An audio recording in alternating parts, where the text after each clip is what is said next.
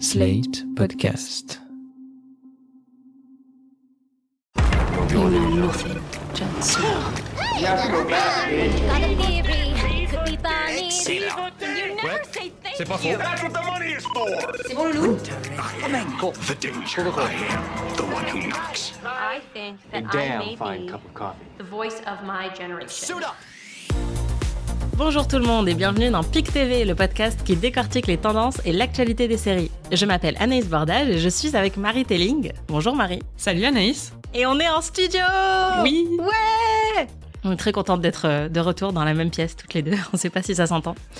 Ça fait désormais un an que le plus grand phénomène sériel des 20 dernières années s'est achevé. Je veux évidemment parler de Game of Thrones, la série de fantasy adaptée des romans de George R. R. Martin, qui a galvanisé des millions de téléspectateurs année après année, jusqu'à un final euh, tragique et pas dans le bon sens du terme.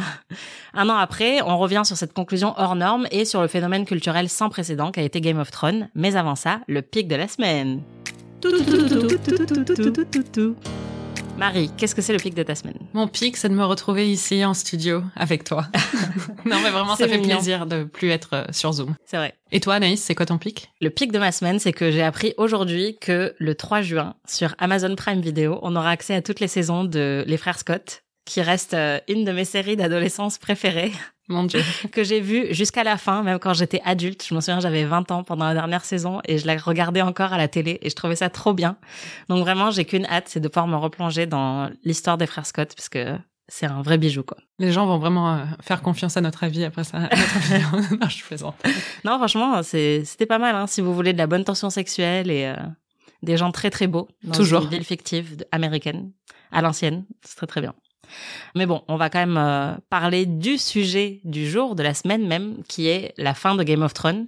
Il y a un an, la dernière saison de Game of Thrones, qui n'avait que six épisodes, s'est achevée. Un peu euh, dans le fracas, on va dire, un peu dans l'effroi pour certains. Je sais pas si toi, tu te souviens de où t'étais euh, et ce que tu faisais quand t'as regardé le dernier épisode de Game of Thrones. Oui, bah, on écrivait des recaps, toi et moi, sur Game of Thrones. Donc, euh, à chaque fois qu'on voyait un épisode, il fallait le voir deux fois, en règle générale. Donc, déjà, j'ai vu le dernier épisode deux fois.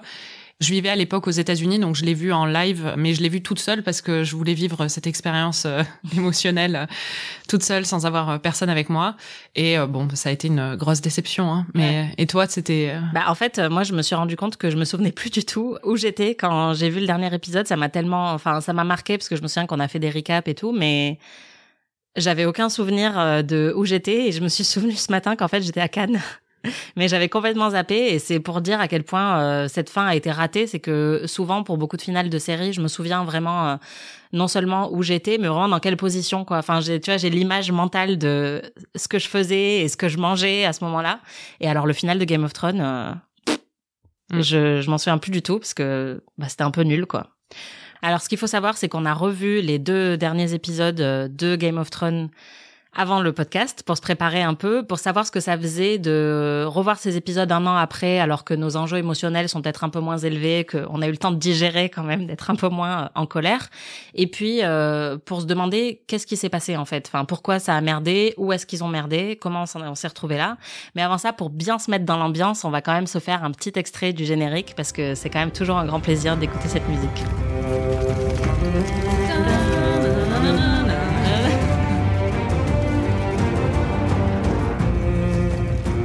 Bon, parce que en vrai, pour moi, le l'élément le plus positif de cette expérience de revoir les derniers épisodes, ça a été la musique. C'était tellement un bonheur de réécouter la musique de Ramin Djawadi et c'est, je pense, peut-être ce qui est le plus réussi de ces épisodes euh, de fin qui sont quand même euh, pas terribles. Oui, parce que même à l'époque, je pense qu'on s'était dit que l'aspect grand spectacle, la réalisation était réussie. Et en fait, en le revoyant, euh, ça me laisse complètement indifférente, alors que la musique est toujours aussi euh, Ouais. plaisante. Bah moi, en, en le revoyant, je me suis quand même dit que visuellement c'est très abouti, mais ça rejoint un peu euh, ce qu'on déplore ici depuis assez longtemps quand même, c'est que l'aspect cinématographique entre guillemets est très réussi. Il y a pas de problème euh, à ce niveau-là.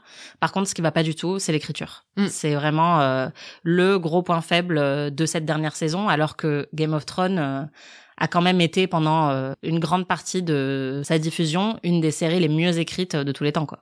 Oui, c'est ça. C'est-à-dire qu'on peut le situer le changement à, peu près au moment où la série a commencé à se faire sans le support des livres. Ouais.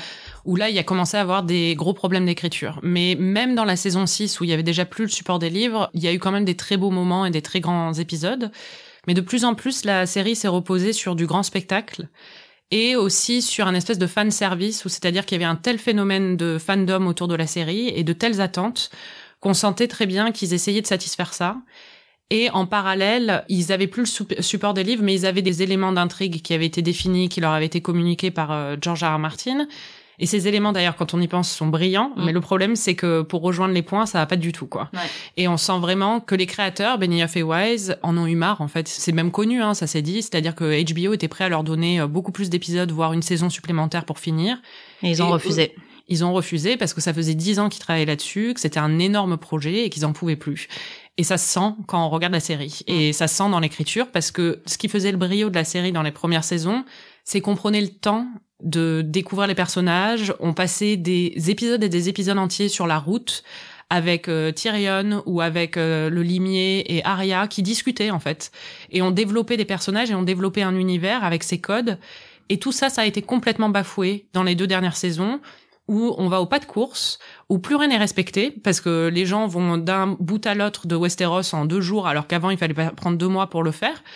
Du coup, les éléments narratifs qui devraient être tellement importants ne fonctionnent pas du tout parce que ils ont plus du tout le souci du détail. Non et puis ils doivent aller vite en fait, c'est ça le problème, c'est que comme tu dis, ils ont pas voulu faire plus d'épisodes que 6 pour la dernière saison alors qu'ils auraient pu et en plus ce qui est quand même assez catastrophique, c'est que les six derniers épisodes, ils font quasiment tous 1h15. Et quand on voit ce qu'ils ont fait de ce temps additionnel, qui aurait pu être réparti même sur plus d'épisodes, en fait, on comprend vraiment pas quoi, parce que il y a vraiment aucun développement. Par contre, on passe énormément de temps sur des scènes euh, de combat ou de massacre euh, qui sont assez euh, douloureuses à regarder, qui n'apportent pas grand-chose à l'intrigue. Et tu te dis, putain, mais s'ils avaient pu euh, accorder ne serait-ce que trois minutes de plus à une conversation entre Arya et John, ou enfin un dénouement entre certains personnages auxquels on n'a pas vraiment eu droit, il y aurait peut-être eu plus de satisfaction. Puis même au niveau du marketing, si on regarde, et de toute la communication autour de la dernière saison, toute la communication était autour de des batailles, des scènes de bataille qu'ils avaient pris euh, des mois à filmer, que c'était les plus longues scènes de bataille de l'histoire de la télé. Il y a eu un documentaire sur le sujet. Et on sent vraiment que tout l'accent était mis en fait sur la prouesse technique que représentaient ces batailles et pas du tout sur enfin ce qui faisait le charme de la série à la base parce que le charme de la série c'était pas les batailles. Enfin les premières euh, batailles dans la saison 1 on les voit même pas jusqu'à Blackwater il y a les batailles sont en ellipse et la réalisation n'était pas euh, la raison principale pour laquelle on a aimé la série au début enfin honnêtement euh, la série n'a jamais été particulièrement moche ou mal réalisée mais la saison 1 était quand même beaucoup plus cheap on le sait que le budget a vraiment considérablement augmenté après quand la série a trouvé un succès phénoménal mais au début c'était plutôt une petite série en fait et on y est resté pour l'écriture. On n'est quand même pas resté pour la réalisation. Oui, c'était une petite série. Il faut juste dire quand même que le pilote était le pilote le plus cher de l'histoire de HBO, mais c'était une petite série par rapport à ce que c'est devenu où là c'est devenu un espèce de blockbuster. Euh. Oui, et puis il y a les anecdotes sur, euh, par exemple, la soirée de lancement de Game of Thrones créée par HBO était vraiment une petite soirée, c'est-à-dire que il raconte aujourd'hui euh, les membres du casting que, enfin, personne s'attendait à cette soirée-là de lancement de la série, que ça deviendrait le phénomène que c'est devenu par la suite. Et à ce moment-là, il y avait d'autres séries HBO qui avaient été lancées où le pilote avait peut-être coûté moins cher, mais c'était là-dessus que HBO plaçait énormément d'espoir. Et Game of Thrones a été vraiment un succès complètement démesuré. Enfin, personne ne s'attendait à ça, quoi. Oui, et puis au final, en fait, le problème, encore une fois, c'est pas avoir un budget exceptionnel, c'est génial pour une série. Enfin, le problème, c'est qu'ils ont complètement privilégié ça au dépens de l'intrigue et de l'écriture. Et on a perdu tout ce qui faisait le charme et la subtilité de la série. Et ça se voit vraiment là où la série en pâtit énormément, c'est sur des intrigues qui auraient dû être cruciales dans la dernière saison, c'est-à-dire principalement le couple John Daenerys, qui est quand même au cœur de la tragédie normalement de, de la fin où ça ne fonctionne pas du tout parce qu'ils n'ont pas pris le temps de l'établir. Alors il faut préciser que on va spoiler toute la fin de Game of Thrones euh, dans cet épisode, au cas où vous l'auriez pas compris. Donc, euh, si vous n'avez pas vu la fin, c'est pas grave, restez. Euh, honnêtement, ce sera quand même intéressant. Mais si vous n'avez pas envie de savoir ce qui se passe à la fin de Game of Thrones, barrez-vous. Voilà. Maintenant que ça c'est dit, un des arcs narratifs les plus importants de la série qui se conclut vraiment dans ces deux derniers épisodes, c'est la relation entre John et Daenerys qui a vraiment été bafouée. Ils se mettent en couple très rapidement après s'être rencontrés, alors qu'il n'y a pas vraiment d'alchimie entre les deux acteurs Enfin, ça se passe très très vite, alors que d'autres couples euh, de la série ont été construits sur euh, beaucoup plus longtemps. En gros, les deux ont une prétention au trône. Et il y a une rivalité qui s'installe entre eux alors qu'ils sont en couple et qui se finit par euh, le fait que John tue Daenerys parce qu'il pense qu'elle est elle est pas bonne en tant que souveraine. La rivalité euh, entraîne ça, mais euh, il la tue pas parce que il la voit comme une rivale, il la tue parce qu'il la voit comme une mauvaise souveraine qui ne correspond pas à son code moral à lui. Mais ce qui est important, c'est que pendant le Enfin, pendant la série, quand même, euh, c'est les deux héros traditionnels d'un récit épique. C'est-à-dire que c'est les deux qui commencent un peu. Euh, c'est des outsiders. C'est des euh. outsiders. Elle est orpheline, elle est maltraitée, elle est violée dès le premier épisode. Elle va se bâtir envers et contre tout et elle va devenir avoir un, un destin qui est, enfin, hors norme. Et en plus, il y a toute une prophétie autour d'elle qui fonctionne aussi pour le coup pour John. La prophétie de Azor Ahai, qui est la prophétie de l'élu et John, c'est pareil, c'est un bâtard qui, euh, comme Aragorn dans Le Seigneur des Anneaux, euh, appartient à un groupe de protecteurs du Nord, euh, des frontières et tout ça. Ils ont vraiment tous les codes des héros traditionnels des récits épiques. On les suit, on les adore depuis le début. Et d'un coup, en fait, il y a cette histoire, ils se rencontrent enfin dans la saison 7. Et alors que leurs histoires d'amour respectives avant étaient bâties sur plusieurs saisons, alors qu'au final, c'était pas l'histoire d'amour la plus importante. On découvre à la fin que l'histoire d'amour la plus importante, c'est entre deux. Mais entre deux, on n'y croit pas du tout parce qu'ils se rencontrent. On n'a jamais de moment entre eux où il y a des vraies conversations, où ils sont en train de prendre leur petit déj, par exemple, ou même pas des moments comme ça, mais juste des moments où ils sont pas en train de parler de du destin du monde, des dragons, ou des moments où ils vivent ensemble, où ils partagent des choses ensemble. Il y en a, mais il y en a très peu, quoi. C'est faible par rapport à tous les moments qu'il y a eu, par exemple, entre John et Ygritte, euh, ou Daenerys et, euh, et le mec avec le cul parfait, dont j'ai oublié le nom, Dario. Dario, oui. Et Cal, Drogo, quand même. Ah oui, c'est vrai. il y a vraiment un problème à ce niveau-là. Bon, il faut dire aussi, ça va pas être très gentil pour euh, Kit Harington et Emilia Clarke, mais c'est deux des acteurs les plus médiocres de tout le casting. Alors le problème, c'est que en plus, quand on leur donne des dialogues qui sont franchement euh, tirés de soap opéra, ça fonctionne pas du tout quoi. Et on a du mal vraiment à croire en leur histoire d'amour, surtout quand cette histoire d'amour a un tel impact sur la série, parce que du coup lui quand même pendant un moment la soutient envers et contre tout. Et c'est le truc le plus George Martin de l'histoire que de faire un couple avec nos deux héros préférés, les deux héros qu'on pense vouloir finir euh, sur le, le trône. Et d'un coup, ils vont s'entretuer, quoi. Et non seulement, il y en a aucun des deux qui finit sur le trône, mais ils s'entretuent. C'est le truc le plus cruel et le plus tragique qu'on puisse imaginer. Mm. c'est brillant. C'est brillant. C'est du George R. R. Martin, mais magnifique, quoi. C'est aussi bon que les noces pourpres. Ben, en gros, c'est exactement, euh, pour moi, le problème de ces deux dernières saisons, c'est que, comme tu disais, tous les points de l'intrigue, ils sont bons parce que c'est ceux que George Martin a inventé et euh, avait imaginé, même s'il n'a pas encore écrit euh, la fin de, de Game of Thrones. Et c'est vraiment là qu'on voit juste que les scénaristes n'ont pas été à la hauteur et que pour relier un point A à un point B, ils n'ont pas vraiment trouvé la meilleure manière de le faire. Et le problème, c'est qu'il n'y a pas de satisfaction. Moi, c'est vraiment ça que j'ai ressenti en revoyant les épisodes encore là, même si j'en suis un peu plus détachée qu'il y a un an. Il y a une insatisfaction permanente en regardant ces épisodes et il n'y a pas de, ce qu'on appelle en anglais le payoff, quoi. C'est pas payant. Mhm. On attend et généralement, un bon final, c'est ça qui fournit. C'est un payoff qui soit émotionnel ou narratif, qui est une logique, en fait, dans ce qu'on est en train de voir. Par exemple, dans The Leftovers, narrativement, tous les points sont pas mis sur les i, il y a plein de questions qui restent en suspens, mais émotionnellement, c'est satisfaisant. C'est-à-dire il y a un point final quoi. Dans Game of Thrones, il y a une fin narrative, c'est-à-dire que on a à peu près euh, bouclé toutes les intrigues, ça il y a mhm. pas de problème. Mais par contre, émotionnellement, on ressent pas cette satisfaction qu'on devrait ressentir. Et ça veut pas forcément dire euh, une fin heureuse, parce que par exemple, le Red Wedding, les noces pourpres, c'est pas du tout satisfaisant, enfin c'est horrible, mais il y a un payoff, c'est-à-dire qu'on sait pourquoi c'est arrivé là et en le revoyant aujourd'hui, on se dit putain qu'est-ce que c'est brillant d'avoir fait ça quoi. Et en revoyant le final de Game of Thrones un an après, on se dit pas du tout ça. Enfin je sais pas toi, mais moi je me suis pas dit, euh, tu vois, avec de la distance, en fait c'était vraiment ça qu'il fallait faire. Ah non mais moi ça m'a rendu ouf quoi. J'ai trouvé ça encore pire un an après que quand je l'avais vu à l'époque parce qu'à l'époque j'avais tellement envie d'aimer parce que Il y a eu un vrai sentiment de trahison chez les fans qui peut paraître ridicule parce que c'est un truc, bon, c'est une série, alors les gens qui tweetaient en disant j'ai investi euh, huit ans de ma vie là-dedans et puis maintenant voilà ce que j'ai. Mais en même temps, c'est vrai que j'avais tellement envie que ça fonctionne parce que j'aimais tellement cette histoire. Je l'ai suivie pendant plusieurs saisons, j'ai lu plusieurs des livres. J'avais envie d'avoir une fin satisfaisante. Et mm. j'y croyais pas trop parce que, enfin, vu ce qu'on avait vu dans la, la saison précédente, j'avais du mal à y croire, mais j'avais vraiment envie que ça se fasse. Et jusqu'au bout, j'ai espéré. Et ça a été une telle déception. Et en le revoyant un an plus tard, mais c'est encore pire parce que je vois encore plus les défauts parce que je sais comment ça a fini en fait. Et sur le papier, toutes les fins de chaque personnage, c'est une fin que je trouve satisfaisante en théorie. Mais dans les faits, quand je regarde l'épisode, je lève les yeux au ciel toutes mm. les cinq minutes, mais même pas toutes les 30 secondes. Quoi. Et alors l'exemple le plus frappant de ça, et je pense ce qui a été le plus choquant pour tous les fans, et on s'y attendait en fait euh, narrativement, c'est le twist de Daenerys qui, euh, depuis le début, veut conquérir euh, les sept royaumes et accéder au trône de fer.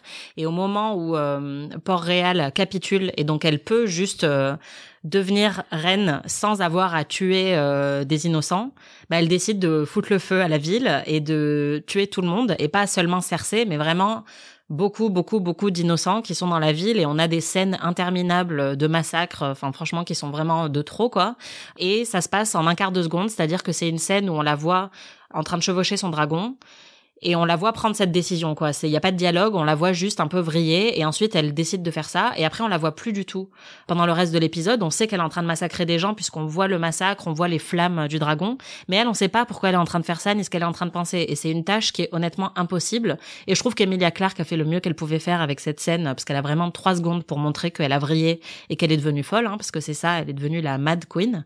Mais c'est très difficile à avaler. Enfin et franchement en le revoyant aujourd'hui et même en ayant réfléchi à tu vois à ses motivations tout ça je j'achète pas une seule seconde euh, le fait qu'elle fasse ça. Mais tu vois, c'est ça le problème aussi, c'est que en fait, la série nous a mis dans une position et c'est aussi parce que tous les fans, il y avait vraiment une culture autour de ça, on avait tous des théories, on analysait tout et tout. Mm.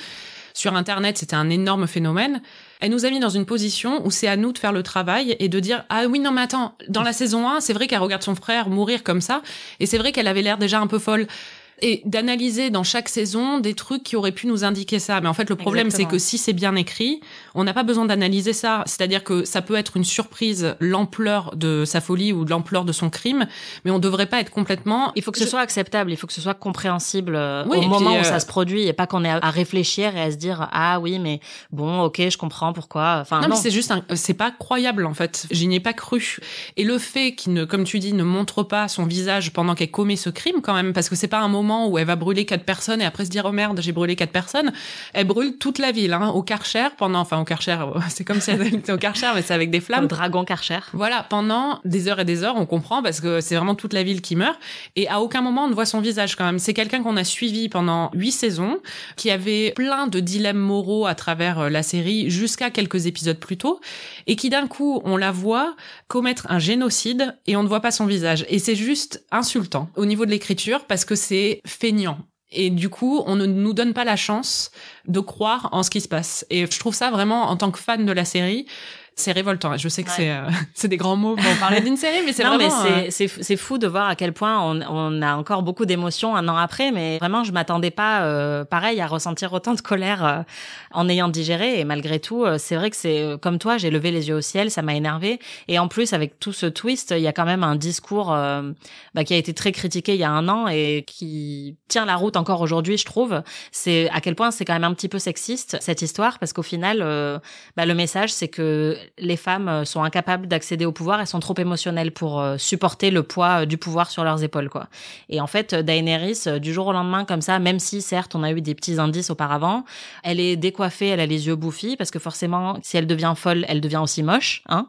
En gros, elle, est incapable de régner de manière décontractée et de manière juste, donc elle devient complètement hystérique, ce qui est ce qu'on entend à chaque fois qu'une femme est en campagne, en fait, pour accéder au pouvoir, que ce soit en France, aux États-Unis avec Hillary Clinton. Enfin, c'est quand même un cliché récurrent. Oui, après, ça aurait pas été un problème pour moi si ça avait été bien écrit. Parce qu'au final, quand même, la série nous offre aussi des contre-exemples. C'est-à-dire qu'on a Sansa, qui va devenir euh, reine du Nord et qui, pour elle, est sûrement la meilleure monarque de toute l'histoire de la série. Et on a quand même des exemples de personnages féminins qui sont euh, très admirables et très héroïques et qui... Euh, ont euh, fédéré les fans. Mais euh, pour moi, le problème, c'est qu'en fait, pour nous faire avaler un tel revirement comme ça, il aurait fallu bien écrire. Euh, enfin, pour moi, c'est vraiment ça. C'est le problème, c'est que c'était pas bien écrit, et c'est un tel twist et un tel revirement par rapport à tout ce qu'on nous a dit avant. Et je pense aussi que c'est pour ça que George Martin, il, a du mal à pondre ses derniers livres. C'est que c'est hyper compliqué de clore toutes ces intrigues, de les réunir. Et son plan de faire euh, un revirement pareil, c'est hyper compliqué aussi de le vendre. Donc à mon avis, c'est une tâche qui, je les envie pas, hein, euh, Wise et Benioff, euh, d'avoir eu affaire à ça. En plus, quand ils ont amorcé la série, ils ne pensaient pas devoir la finir sans avoir le support des livres. Donc c'était quand même assez cruel. Mais il y a quand même un truc où tu dis, bah au moins, ça avait pas besoin d'être parfait. Mais ils ont lâché l'affaire. Bah c'est ça. Et tu le sens en fait quand tu le regardes. Et moi, j'avais même pas besoin d'un final parfait et tout ça, mais j'avais juste besoin d'un truc qui soit pas insultant, quoi. Enfin, et là, tu te dis surtout quand tu sais qu'ils auraient pu avoir plus de temps, plus d'épisodes et qu'ils ont choisi de faire ça. Mais c'est vraiment la misère, quoi. Ouais, non, c'est clair. Alors, je relisais les récaps qu'on avait écrits l'année dernière et il y a vraiment un passage que j'ai trouvé euh, brillant. ok. Il y a un passage, je trouve, qui résume euh, bah, vraiment tout le problème avec Daenerys, donc euh, je vais le lire. On s'auto-quote, c'est là. bah, on avait écrit pour que ce revirement de dernière minute paraisse mérité, il aurait fallu que la série consacre plus de temps au deuil et à la santé mentale de Daenerys ces dernières saisons, mais surtout qu'elle s'intéresse à sa vie intérieure tout court. Sa seule amie est mise en deuil et on peut compter leurs scènes d'intimité sur les doigts d'une main. Depuis le début de la série, Daenerys n'a toujours été qu'un objet de désir et de fascination pour les autres et n'a été vue qu'à travers les yeux des hommes qui l'entourent, Jorah, Viserys, Dario, Tyrion, Varys, John. On a eu droit à d'innombrables scènes où il parle d'elle, mais on l'a rarement vu parler d'eux. C'est brillant. Waouh Non, mais c'est vraiment ça. On n'a jamais vraiment eu la perspective de Daenerys. On a eu un peu son point de vue au début, dans les premières saisons, et puis après, ils ont complètement abandonné ça, et on a passé tellement de temps à juste voir Jorah qui lui faisait ah, Daenerys, c'est trop belle. Mais par contre, on n'avait pas du tout sa perspective en tant que souveraine. Et en tant que femme, non, mais c'est vrai, parce que il n'y a pas d'intériorité, en fait, au personnage de Daenerys. Mis à part les scènes qu'on voit avec Al Drogo au début, où elle essaie de le comprendre, elle essaie de le satisfaire, et enfin bon, c'est quand même révélateur aussi, c'est des scènes où elle essaie de satisfaire son mari, d'exister dans euh, on a rarement des moments de dilemmes moraux ou des choses comme ça où on la voit vraiment réfléchir euh, hors de ses conversations avec d'autres hommes en fait. Et en plus, elle est tout le temps dans la posture de souveraine et c'est devenu même un, une blague récurrente quoi où à chaque fois elle disait oui reine des Andales, mia, enfin tu vois, reine du micro-ondes, un troisième de son nom, je sais pas quoi. Et alors que en vrai, moi, je suis pas scénariste, mais si à la fin, dans la dernière saison, tu m'avais juste mis un moment où Daenerys dit j'ai été violée, j'ai été sous-estimée par tout le monde, j'ai vu mon propre frère mourir euh, parce que il était tellement horrible avec moi que j'avais pas d'autre choix que le faire euh, tuer, quoi. J'ai vécu ça, j'ai vécu ci, mes dragons sont morts, ma meilleure amie s'est fait buter. Enfin, tu vois, juste qu'on ait un petit moment qui nous fasse comprendre que, bah, 20 minutes plus tard, elle va avoir ce twist, quoi. Mais on l'a jamais eu, on n'a jamais eu son, l'espèce d'accumulation, le poids qu'elle a à travers les saisons, on le ressent pas et elle nous le rappelle pas. Ça aurait été simple, quoi, de juste faire ça. Ils l'ont fait un petit peu quand elle rencontre John dans la saison 7. Elle lui dit, enfin, elle parle un peu, elle mentionne le fait qu'elle a traversé des trucs horribles. Ouais. Mais, le poids euh, se ressent pas du tout, alors que par exemple Sansa, qui a aussi vécu énormément de trucs horribles, on comprend très bien le poids euh, des saisons euh, sur elle, quoi. Daenerys, pour moi, il aurait suffi de rappeler un peu d'où elle venait et tout ce qu'elle avait fait, au lieu de dire reine des Andales, machin truc, tu vois, pour qu'on comprenne pourquoi en fait il y a un moment où elle en peut plus. Elle a décidé que c'était trop tard, elle reviendra pas en arrière et elle va faire régner la peur plutôt que de se montrer faible et vulnérable, qui est quelque chose qui ne lui a jamais apporté beaucoup de bonheur jusqu'à présent. On en revient toujours au même problème en fait, c'est que s'ils avaient eu genre quatre épisodes de plus, déjà ils auraient pu prendre plus de temps entre la mort de Missandei et son pétage de plomb. Et là, on aurait peut-être pu avoir un peu plus de de subtilité. Oui, puis de moments de calme où elle parle, où elle, travaille son deuil ou des choses comme ça, et on comprend qu'elle est en train de vriller juste de la voir euh, échevelée et tout ça. Enfin. Mm. Bon, et puis il y a Daenerys, mais il y a aussi d'autres personnages en fait euh, qui ont été sacrifiés ou gâchés dans l'écriture, qui pourtant faisaient partie des personnages les plus attachants ou enfin qui avaient été très bien écrits jusqu'à présent. Même des personnages mineurs comme euh, Grey Worm ou Vert Gris. À la fin, c'est juste un énorme connard, alors que, enfin, c'est, on a toujours été de son côté euh, depuis le début, et il se transforme en, en soldat sanguinaire, alors que justement, enfin, c'était un ancien esclave qui prenait la liberté. Donc, euh, il y a plein de revirements comme ça qui font pas du tout sens. Euh, dans les derniers épisodes, mais bon, ça c'est vraiment un exemple mineur. Par contre, quand tu regardes Jamie, Cersei et Tyrion, les Lannister en fait, qui sont trois personnages qui ont été extrêmement bien développés pendant toute la série et qui ont une trajectoire profonde et subtile. En trois épisodes, euh, c'est la cata totale. Alors pour moi, vraiment, en revoyant, je me suis dit Tyrion avec Daenerys, mais vraiment plus Tyrion encore parce que Tyrion, c'était peut-être mon personnage préféré dans les premières saisons. il a été sacrifié à partir du moment où il tue son père et il quitte euh, King's Landing. Vraiment, mais son personnage est devenu tellement mal écrit. C'est-à-dire que avant, c'était le personnage le plus intelligent et le plus fin de toute l'histoire. Et là, d'un coup, ça devient un neuneu qui ne comprend rien à la stratégie. Non, mais c'est vrai, il se prend, enfin, vraiment au niveau, c'est le pire stratège de toute l'histoire, alors qu'avant, c'était vraiment le meilleur stratège de toute l'histoire. et vraiment, il a aucun moment de rédemption euh, intellectuelle ou des choses comme ça. Il est vraiment utilisé comme euh, un outil le pire, c'est ce qu'il fait dans l'avant-dernier épisode. Oui, bah le gros problème, c'est quand il libère Jamie qui a été fait prisonnier en lui disant que il devrait retrouver Cersei et pour qu'ils puissent euh, s'échapper tous les deux, donc Jamie et Cersei, parce que Cersei est enceinte de Jamie. Ça aussi, ça a été une intrigue complètement foirée euh, de la dernière saison. Et donc, on va écouter un extrait de la conversation entre Tyrion et Jamie. Et vous allez voir, c'est quand même assez agaçant. To be honest, I never really cared much for them, innocent or otherwise. You do care for one innocent. I know you do. And so does Cersei. She has her reason now. The child is the reason she'll never give an inch. All the worst things she's ever done, she's done for her children. Donc juste, ce qu'on entend dans cet extrait, c'est que Tyrion, comme il sait que Cersei est enceinte de Jamie, il dit que maintenant, elle a une raison de vivre, elle a une raison de se battre et de devenir euh, quelqu'un de bien. En gros, c'est un peu ça qu'il lui dit. Oui, parce que Cersei avait trois enfants avant, on le rappelle, et elle était quelqu'un de super, vraiment. Elle balançait des enfants par la fenêtre. Enfin, elle était géniale. C'était une meuf ultra droite et morale. Vraiment, alors ça, pour moi, c'est un des moments les plus... euh, Enfin, j'ai levé les yeux au ciel tellement de fois en regardant ça. Tyrion n'est pas con, hein. Il connaît sa sœur. Et vraiment, déjà, il y a un truc dans les séries en règle générale, enfin, dans la, la fiction en règle générale, où on adore donner des caractéristiques d'humanité, où d'un coup, on humanise un personnage féminin qui est difficile en la rendant mère. Et d'un coup, alors parce qu'elle est mère, elle devient bonne, quoi. Parce que la maternité, il y a rien de plus pur, hein. voilà, c'est ce qui se passe avec The Handmaid's Tale, avec le personnage de Serena Joy, qui d'un coup devient euh, sympa et presque féministe parce qu'elle a un enfant. Et là, Cersei est censée de nouveau avoir un cœur et de nouveau être euh, modérée parce qu'elle va de redevenir mère à nouveau. C'est ridicule. C'est-à-dire que Tyrion connaît Cersei, il la connaît depuis qu'elle est toute petite et qu'elle a voulu le tuer dans son berceau. Donc, à mon avis, il sait très bien qu'elle, étant enceinte, ne va rien changer du tout.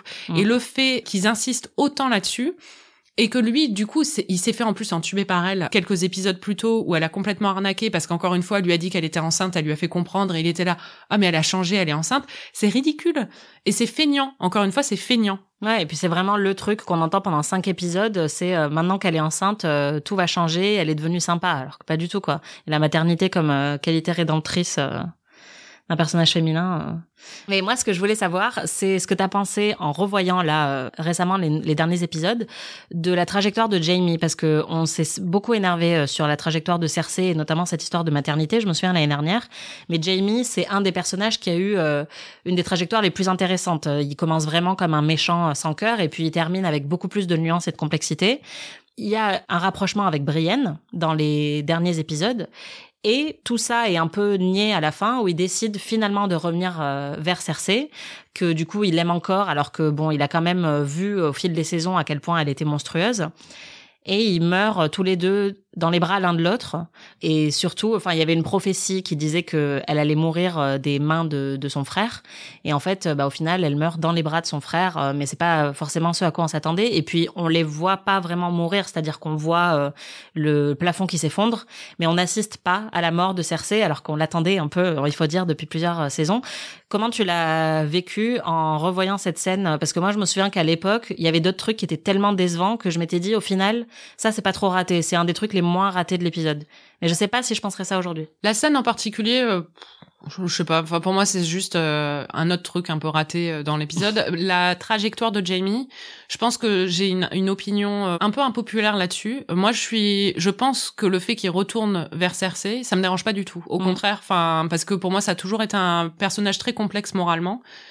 Et que le fait qu'il retourne vers, euh, enfin, la femme qui au final, enfin, est sa sœur et euh, sa sœur et son amante.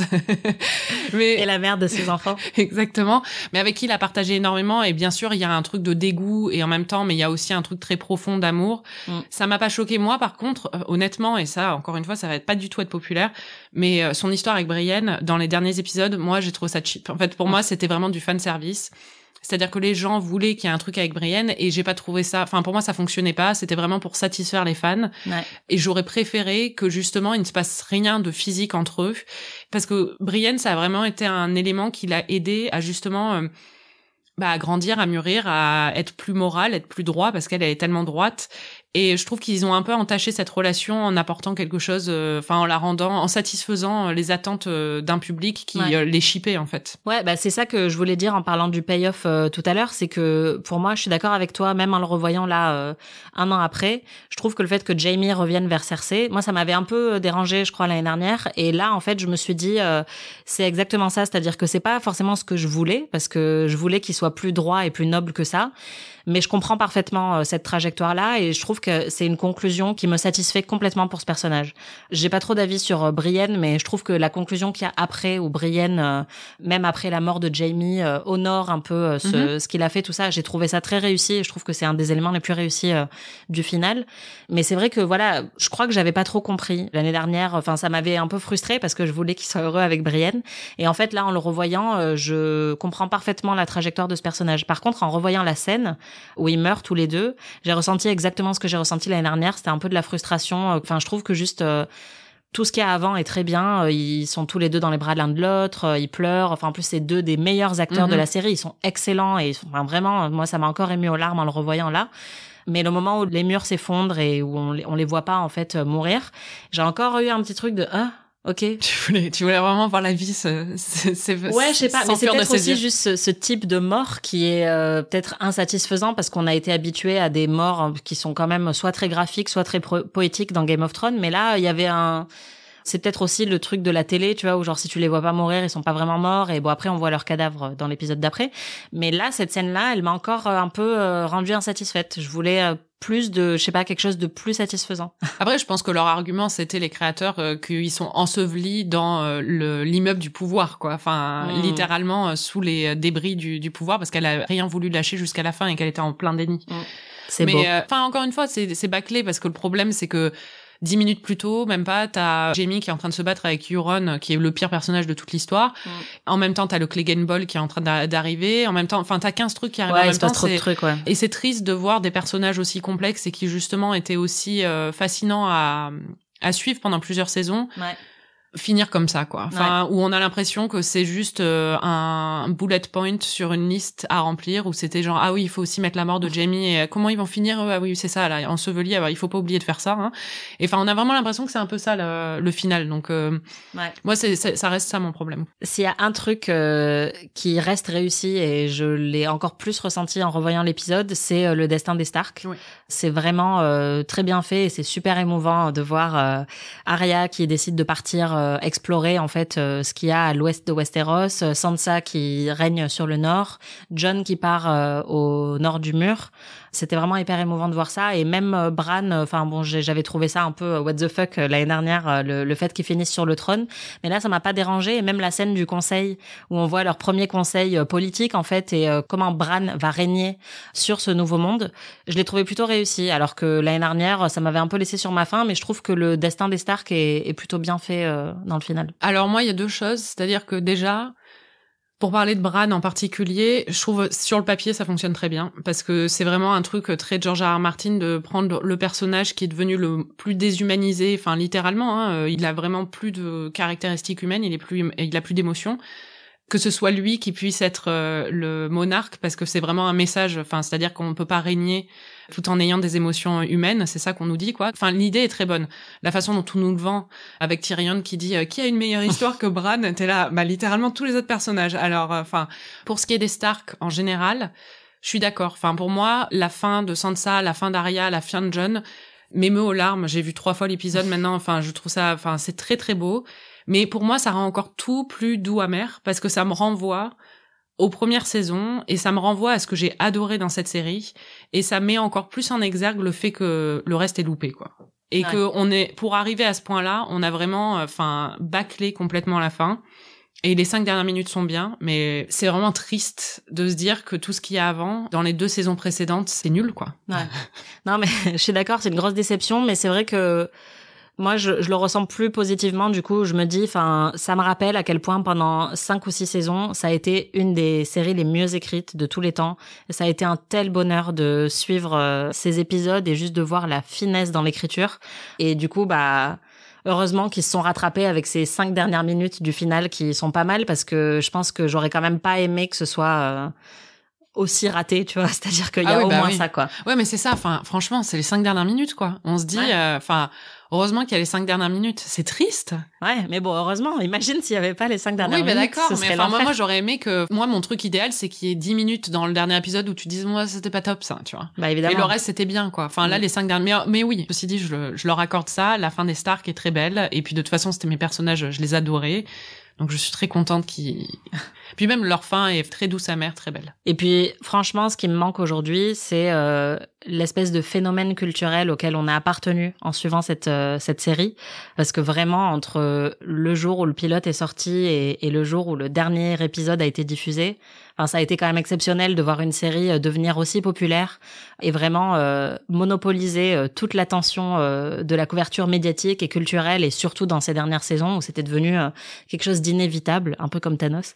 et c'était vraiment parfois saoulant, un peu épuisant, mais en même temps, maintenant qu'on a plus ça et qu'il n'y a pas vraiment d'autres séries qui a reproduit ce phénomène blockbuster où vraiment tout le monde l'attend le dimanche ou le lundi, ça me manque un peu ce sentiment d'appartenance globale un phénomène. Tu vois, on était tous tellement investis dans la vie de ces personnages. Euh, enfin, c'était quand même assez exceptionnel. Oui, c'est marrant parce que moi aussi, ça me manque aujourd'hui d'avoir un phénomène comme ça. Mais à l'époque, j'en pouvais plus. En fait, euh, j'avais envie de voir la fin de la série, mais j'en pouvais plus des théories à la larigot sur internet. J'en pouvais plus des euh, gens qui analysaient chaque scène en disant euh, voilà ça ce qui s'est passé et tout ça. Bon, il faut dire qu'à l'époque en plus je travaillais dans un média qui le faisait beaucoup. Mais enfin, c'était vraiment, euh, ça a été au bout du phénomène où c'était vraiment une overdose, quoi. Mm. Mais c'est vrai que l'aspect de communion, en fait, où on regarde tous le même épisode au même moment, ça, c'était quelque chose de très unique qui existait dans l'ancienne télé, qui n'existe plus aujourd'hui. Et Game of Thrones a vraiment été le dernier exemple du genre. Et ça a été l'exemple le, plus extrême parce que c'était euh, mondial et que c'était vu par euh, tant de personnes. Et ça, ça a été, euh, c'était assez exceptionnel de, de voir ça et de le vivre en tant que fan. Même si ça a été une déception. Et d'ailleurs, aujourd'hui, ouais, il n'y a pas vraiment d'héritière. bon, non seulement parce que le paysage télé est vraiment éclaté, il y a beaucoup trop de séries, donc c'est impossible d'avoir une série qui va vraiment capitaliser toute l'attention comme Game of Thrones mais aussi juste en termes de qualité, je trouve, euh, et de world building, comme on dit en bon français, il n'y a pas d'autres séries qui a réussi à faire ça, quoi, à vraiment créer un univers. Et il y a eu euh, des séries qui ont essayé, comme Westworld, mais ça s'est complètement cassé la gueule au bout d'une saison. Mais c'est vrai que la première saison, il y avait quand même un, gros phénomène culturel autour, mais ça s'est complètement essoufflé. Et depuis, ben, on attend euh, quelle va être la prochaine Game of Thrones. Ça n'existe pas. Ah bah, je peux te dire que toutes les plateformes y travaillent, quoi. Ouais, c'est clair. Mais bon. Tu vois, quand je me suis demandé euh, où j'étais quand j'avais vu le dernier épisode et que j'étais incapable de m'en souvenir, ça m'a vraiment fait bizarre parce que, enfin, pour finir sur une note positive, par contre, je me souviendrai toujours d'où j'étais quand j'ai vu le pilote pour la première fois, quoi. Et c'était le soir de la diffusion, parce plus, je vivais aux États-Unis, donc je l'ai vu à 21h euh, le dimanche soir. Et j'avais des amis qui étaient venus à la maison, on l'a regardé, on était un peu curieux, mais enfin, moi, j'avais pas lu les livres, donc euh, je savais pas trop à quoi m'attendre. Et pendant tout l'épisode, je me suis dit, je sais pas si je regarderai la suite, c'est pas mal, mais bon, je sais pas si c'est mon truc. Et la scène finale où Jamie pousse euh, Bran de la fenêtre, j'étais complètement accrochée quoi. Et je me souviens, mais vraiment, je me souviens comment j'étais assise sur mon canapé à Austin, au Texas, il y a dix ans. Enfin, c'est incroyable quoi. Je j'oublierai jamais ce moment. Alors que le final, euh, je me souviens plus du tout de ce que mm. ça m'a fait. Donc c'est triste, mais en même temps, c'est quand même incroyable qu'on ait eu une série qui nous ait autant marqué pendant de nombreuses saisons, parce que je pense que toi c'est pareil, on se souvient aussi de où on était et ce qu'on a fait quand on a vu le Red Wedding. Et... Oui, ou bien, ou bien la bataille des bâtards, je m'en souviendrai. Enfin, j'étais debout sur mon canapé, quoi. C'était vraiment... Euh, la mort de Ned, pareil. Enfin, moi je me souviens, j'étais chez un ami. Enfin, vraiment, c'est des moments de notre vie qui ont été vraiment marqués euh, par cette série. Donc euh, voilà, le final, c'est complètement foiré. Et un an après, ça pique encore un peu. Mais... Franchement, euh, enfin moi, ça reste une de mes séries préférées malgré tout. Moi aussi. C'était PIC TV. Merci Marie d'être venue dans ce studio en réel. Merci Anaïs. Et merci à vous, chères auditrices, chers auditeurs, de continuer à nous écouter. PIC TV, c'est un podcast à retrouver tous les 15 jours sur slate.fr ou sur votre appli de podcast préféré. Mais c'est aussi une newsletter à retrouver également sur slate.fr dès la semaine prochaine. En attendant, vous pouvez nous donner 5 étoiles comme toujours. Vous pouvez aussi nous contacter sur les réseaux sociaux ou à pictvnewsletter@gmail.com pour nous dire si vous avez trouvé que le final de Game of Thrones c'était bien, si vous l'avez revu depuis, est-ce que vous êtes aussi dégoûté de nous que nous? Est-ce que vous êtes aussi dégoûté que nous? On a vraiment envie de le savoir. Et en attendant, bah portez-vous bien. Salut